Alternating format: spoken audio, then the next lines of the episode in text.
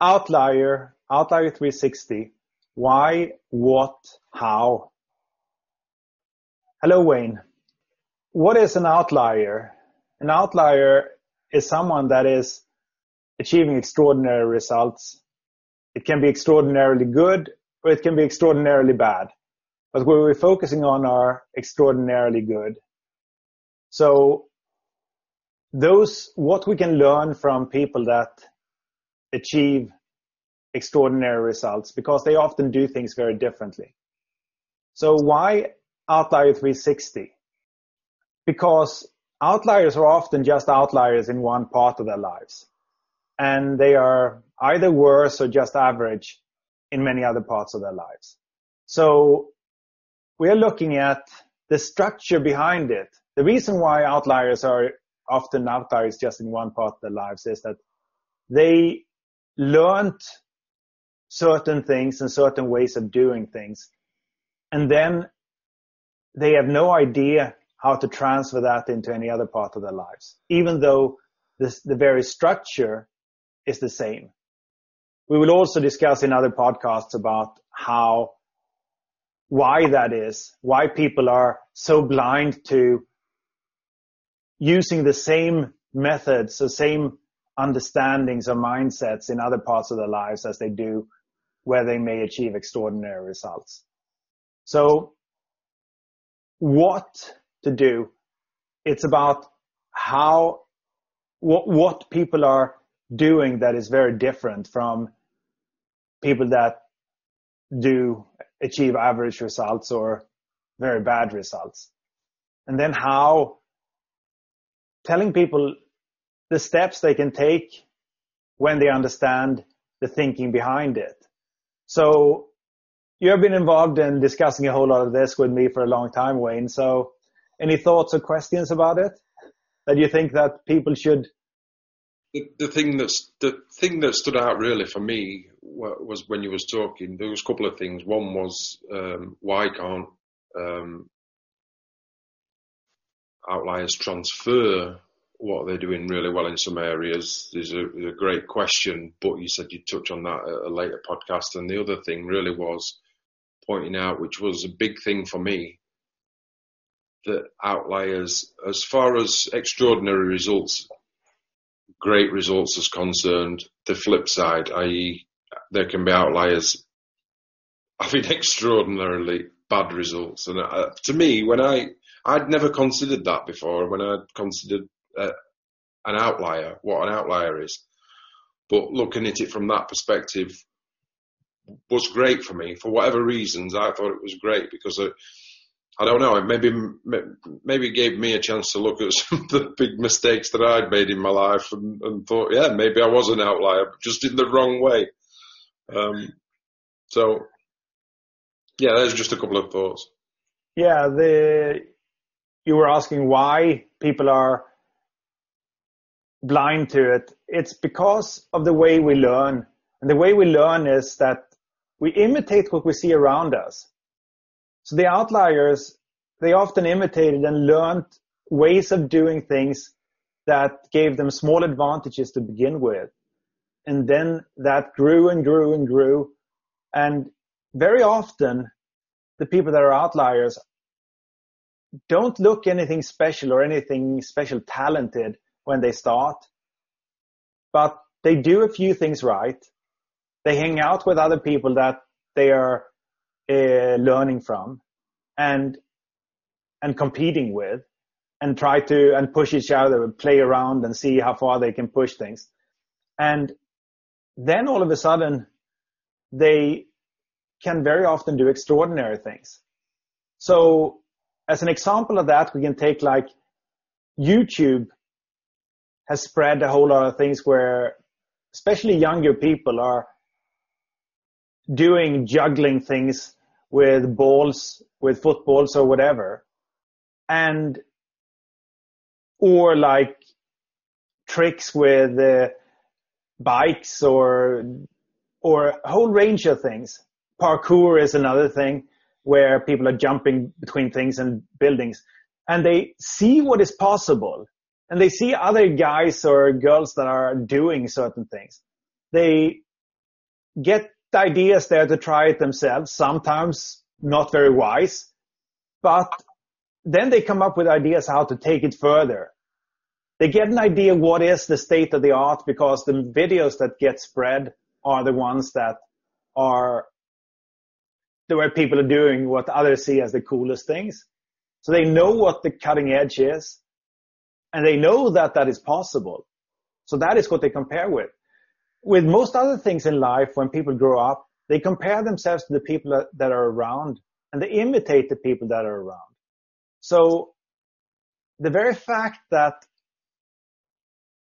very few people grow up in an environment where they imitate people with that are doing things that gives extraordinary results makes them at a serious disadvantage. So, but the same thing there, they imitate people that are doing great things maybe in one area, and then they imitate the not very smart things in other areas. So, does that make sense? Well, I mean, yeah, but I was just thinking about um, the imitation aspect. Um, do they just imitate? I mean, is that is that the um... that is how how how humans learn. Mm-hmm. We imitate what we see around, and a whole lot of the times we're not imitating or copying deliberately. Yeah, that was my question. That was we, we, we, we are quite, we are imitating naturally without with picking up things and making sense of what we see around us and draw conclusions. But the brain is very good at connecting things. It doesn't have to be correct connections. So if it's not connected in a way that is useful where we, where it gives a model for how to learn fast or how, how it works well, the results will be crap. Yeah, so I guess that what I'm kind of how what do outliers do in terms of imitating that's different to what a normal person, let's say, would imitate? Because there's a deliberate element to how an outlier imitates, or do they just, you know, they don't imitate blindly. They they do most of the time. Okay. Because a whole lot of social things, if you grow up in a family where, where you have two doctors, then you probably learn a whole lot about medicine mm-hmm. naturally. If you grow up with people that are great mathematicians, you learn regardless of how high IQ you have, you learn a whole lot of basic things. And we both have a, one of our favorite people, Richard Feynman. His father said that he's going to be a scientist. And there was nothing in his family tree or what he was doing. He was selling, his father was selling uh, uniforms, I think. But he started to train R- little Richard from day one to think logically to see patterns in the world, etc., etc. So the training there that Richard Feynman picked up as a young kid and the way that his father was helping him understand the world and how things were connected and, and so forth gave him an enormous advantage. And very few kids got anything close to that type of, of a training. So, okay, so using Richard Feynman as an example, where once he's learned whatever he can learn from his father and become a, a scientist, but obviously Richard Feynman was an outlier uh, in terms of scientists. Uh, um, he has really nobody to copy and imitate anymore. He's at the cutting edge. He's he's at the forefront of science. So how does that tie in with copying and imitating? Where where does he break off from that and move forward himself? He learned how to learn and how to figure things out and test what worked. And he became, he was extremely good at learning in any new area. The same thing was, could be said about Edison. Edison was very good at learning and figure, figuring things out.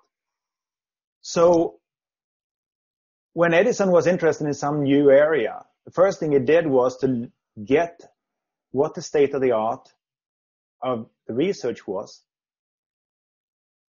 And then he was reading through that to, to, to know that, but it, at the same time he noticed where they, where there may be opportunities based on knowledge he had from other areas or where they might have gone wrong. Feynman did the same thing. And that's the way it normally, normally works. You, so the, the ones that are, have the ability to learn and figure things out and do that in an unattached way.